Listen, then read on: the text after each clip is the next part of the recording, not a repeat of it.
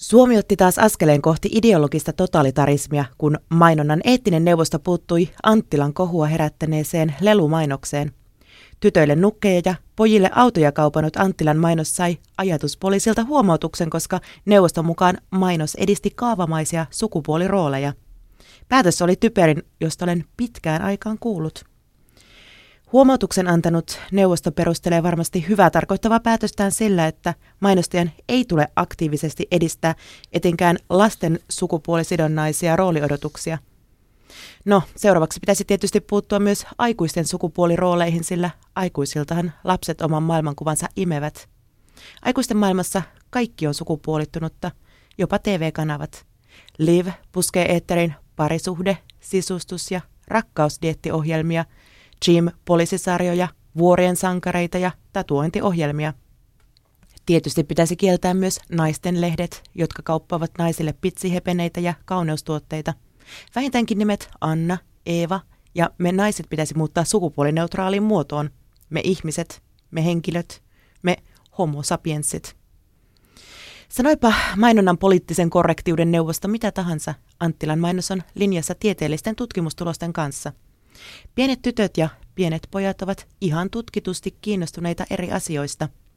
Vaikka poliittinen korrektius haluaisi päättää toisin, tiede todistaa muuta.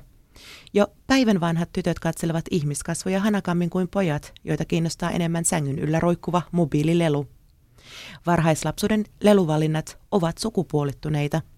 Jo ihan pienet tytöt kiinnostavat luontaisesti nukeista, pojat taas kaikesta mikä liikkuu, kuten autoista – Sama ero on havaittu myös apinauroksilla ja naarailla. Poika-apinat leikkivät maskuliinisilla ja tyttöapinat feminiinisillä kapistuksilla.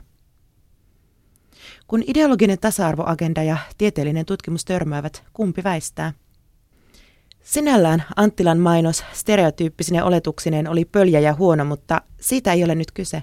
Kyse on siitä, millaisia asioita pitää yrittää säädellä vapaassa yhteiskunnassa – Kirjailija Laura Honkasalo käsitteli liiallisen poliittisen korrektiuden kulttuuria mainiassa blokkauksessaan, jossa hän kertoi saaneensa potkut Facebookin feministiryhmästä, koska hän oli vääränlainen feministi. En jaksanut opetella juurta jaksaen nuorten feministien vaatimaa äärimmäisen poliittisesti korrektia kielenkäyttöä. En muistanut myöskään aina kirjoittaa, että mies oletettu, vaan kirjoitin hajamielisyyksissäni, että mies, Honkasalo kirjoittaa. Poliittisen korrektiuden on vienyt ihan uusien sfääreihin Ruotsi, jossa vasemmistopolitiikot halusivat taannoin kieltää miesten pissaamisen seisaltaan. Ihan oikeasti. Ruotsissa on toimintansa aloittanut sukupuolineutraali esikoulu, jossa lapsia ei kutsuta tytöiksi eikä pojiksi, vaan ystäviksi.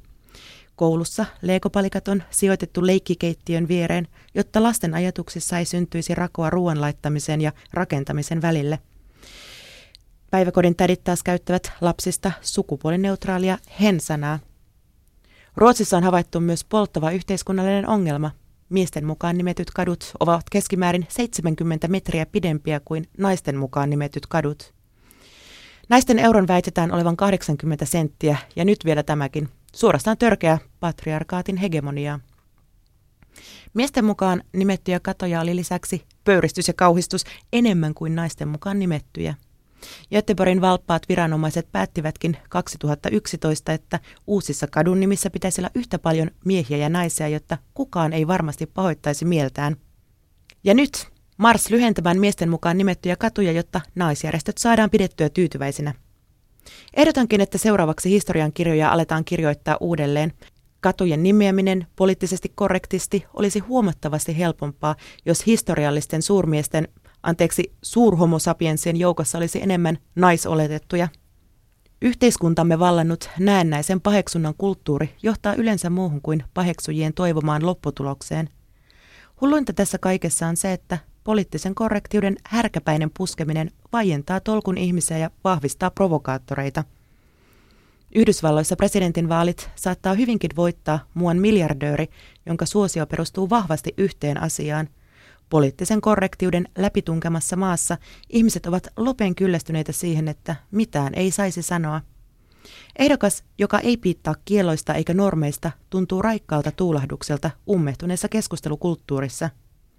Donald Trump voi tällä hetkellä sanoa käytännössä ihan mitä tahansa menettämättä kannatustaan. On ihan mahdollista, että hänet nostetaan presidentiksi juuri tästä syystä.